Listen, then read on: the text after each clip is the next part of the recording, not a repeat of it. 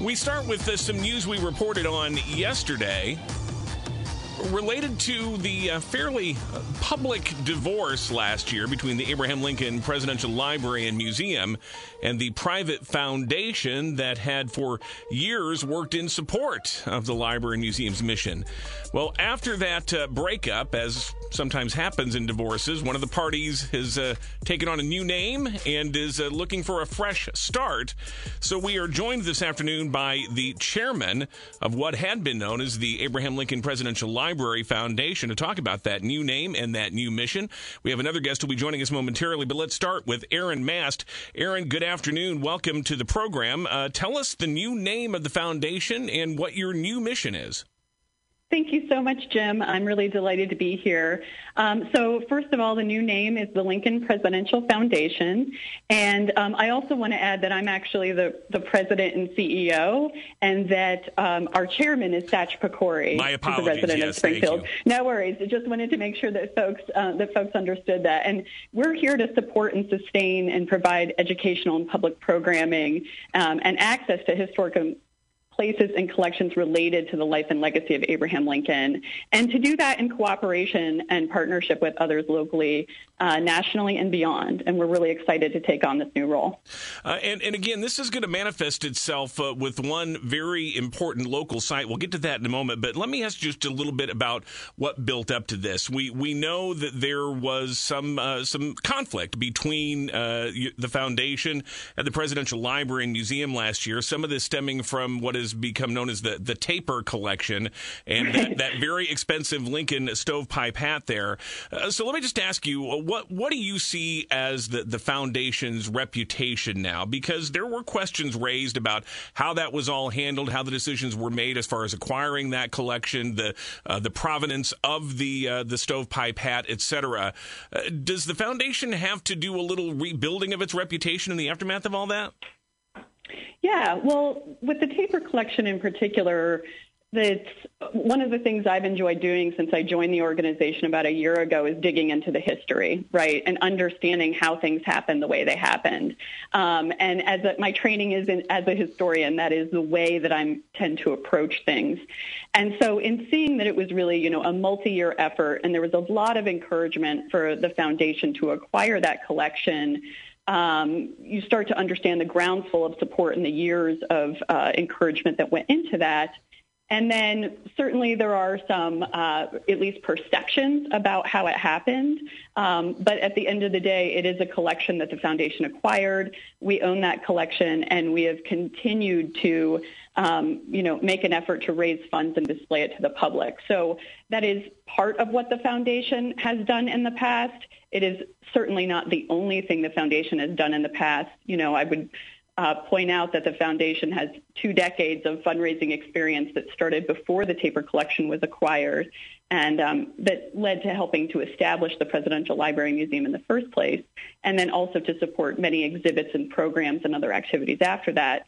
And then what we're really excited to do moving forward is, is do all that on a broader scale but it is important that we are moving forward in a new direction, and we're very excited to do that. And we do want to talk about that. I don't want to belabor the point, but I do want to ask the collection, it remains on loan to the Presidential Museum uh, for now. Do you know what will become of it or how it will be displayed or utilized once that loan agreement ends, which is what, later this year, I believe? Yeah, um, the collection is currently on loan to the museum and library. That's correct. And it's too early to really speculate on what will happen after that point. Uh, we are continuing to focus on uh, raising funds for fundraising priorities, which include the collection. And one last question on that. Are we any closer to determining whether indeed that stovepipe hat did in fact belong to Lincoln? Will we ever really know for sure? Well, that's a great question, Jim. And I'm formerly a curator before I ever um, was a CEO of organizations. And so one of the things I know is that you can you can research something forever and ever and never know for sure. Um, so we think it's important to continue the research. There are a few open-ended um, avenues for additional research that we hope to pursue. Um, but you are right that at the end of the day, there might never be 100% uh, proof that it was. Uh, but certainly all the research that went into it um, and the guidance that the foundation got um, pointed to the fact that it was. So um, research is still needed, I think. Um, with everything in life. And as a historian, you know, one of the things that um, that I think is important for the public to know is that history research is never done. It is always something that we need to continue to do because there's always something new to learn. Well, thank you for the clarification on, on those points. We're talking with Erin Mast. She's the president and CEO of the Lincoln Presidential Foundation, announcing its new name and its new mission this week. And one of the ways it will fulfill that mission going forward is partnering with uh, Lincoln sites and Lincoln based organizations all over the country, starting right here in Springfield with a new partnership with the Lincoln's Home National Historic Site and the National Park Service. Uh, we're going to bring in the site superintendent in just a moment, but Erin, let me ask you from the foundation's perspective, what role do you expect to play in support of the Lincoln's home site? Yes, Jim. Um, well, taking one quick step back, I would say that we had a lot of discussions that pointed to this existing need and crucial role that we hope to fill, which is that there are hundreds of Lincoln historic sites, memorials, and monuments around the world, and there's no other national or international foundation that's focused on the issues and resources affecting all those places or the collections and artifacts associated with Lincoln. So when we were looking for, um, you know, where we wanted to put our efforts moving forward, uh, you know, the National Park Service was a natural uh, first partnership for us to pursue because they manage dozens of Lincoln and Civil War and related sites across the country, and not all of them have partners to help them raise funds on their behalf. Um, preservation, as I know from firsthand experience, is very capital intensive. It's an ongoing process. Preservation of historic sites is never done. Um, and deferred maintenance can be, you know, an issue and a concern that needs to be addressed at some places. So given our plans to advance the Lincoln legacy and support sites of national significance, starting with the National Park Service, um, not only made a lot of sense, but it demonstrates our desire to do that in ways that can address needs more efficiently and really multiply benefit to the American people um, and set an example. So given that we wanted to do that, it made all the sense in the world to pilot this effort close to home um, with good friends at the Lincoln Home National Historic Site. Now let's bring in Tim Good. He is the site superintendent for the Lincoln Home National Historic Site here in Springfield. And uh, and Tim, has the Lincoln's Home ever had a philanthropic partner before? What will this new relationship uh, allow you to do there? Well, good afternoon, Jim, and thanks so much for having me on, and thanks for all your support for the Springfield community. That's a great question. Uh, the park is 50 years old this year, and in 50 years, it has never had an entity such as this uh, to provide support for it. So when Erin reached out to us to open discussions, obviously I was thrilled at this opportunity. And she brings a wealth of experience and a organization that's been around for many years and with outstanding leadership from Satch. So we clearly saw this as a win-win for the site, for Lincoln, the National Park Service and for the country. Uh, give us a, a sense of, uh, you know, as Erin noted, uh, maintenance, ongoing preservation. It is a continuous job. Uh, the, the condition of the overall site, the Lincoln's home itself, the adjacent buildings, etc. Are there projects that you are, are in need of, of funding to, to help do the improvements that you have had on your wish list that this might help you realize those? Yeah, it's a great question, Jim. And I would say not only in terms of maintenance of the site, but also in terms of programs, we would certainly welcome uh, any type of philanthropy to help us with that.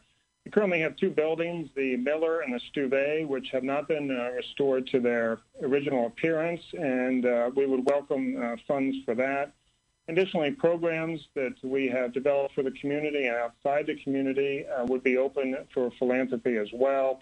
And as you can imagine, with, when you're dealing with historic homes, you simply can't, you know, buy asphalt shingles and put them on top. You need a special type of shingles. In terms of the paint, we have to match the paint anytime we repaint the Lincoln's home. So there's a variety of different challenges that we constantly main, face when maintaining uh, this area and a house that's over 150 years old.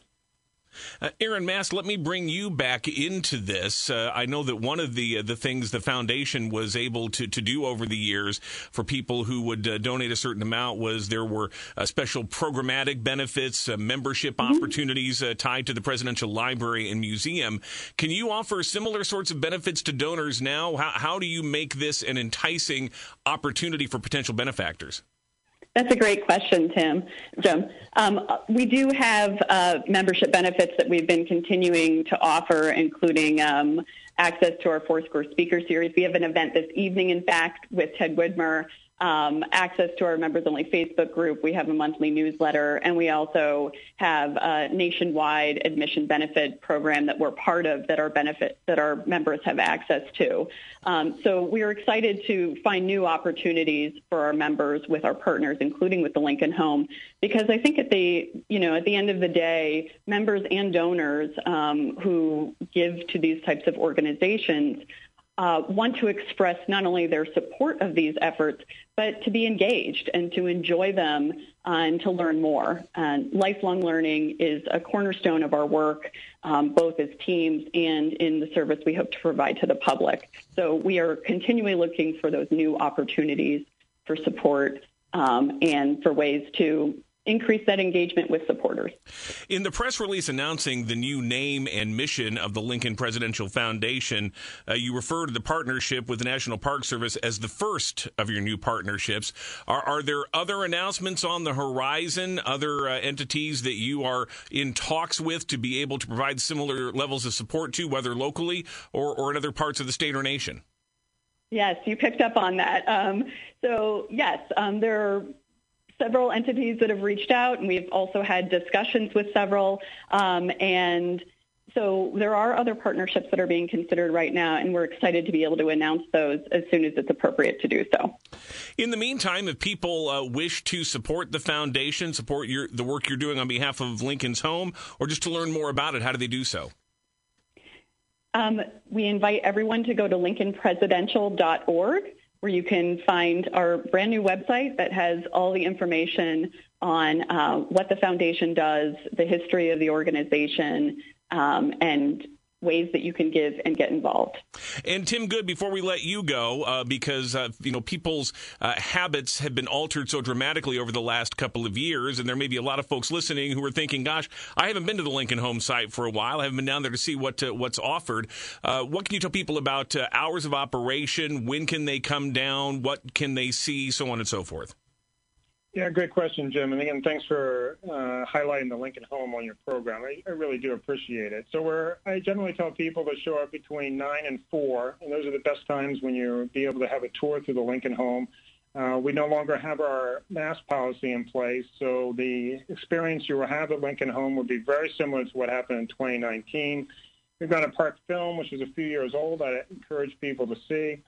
And as several people in the community have told me, Jim, and I, I take this as a high compliment to Lincoln, some of them make a point every year to go through the Lincoln Home. And one of the advantages, you get different uh, rangers giving you the tours, and you learn different things on each one of those. So I really applaud those that make a point of every year coming to visit the Lincoln Home and would encourage the local community to do so.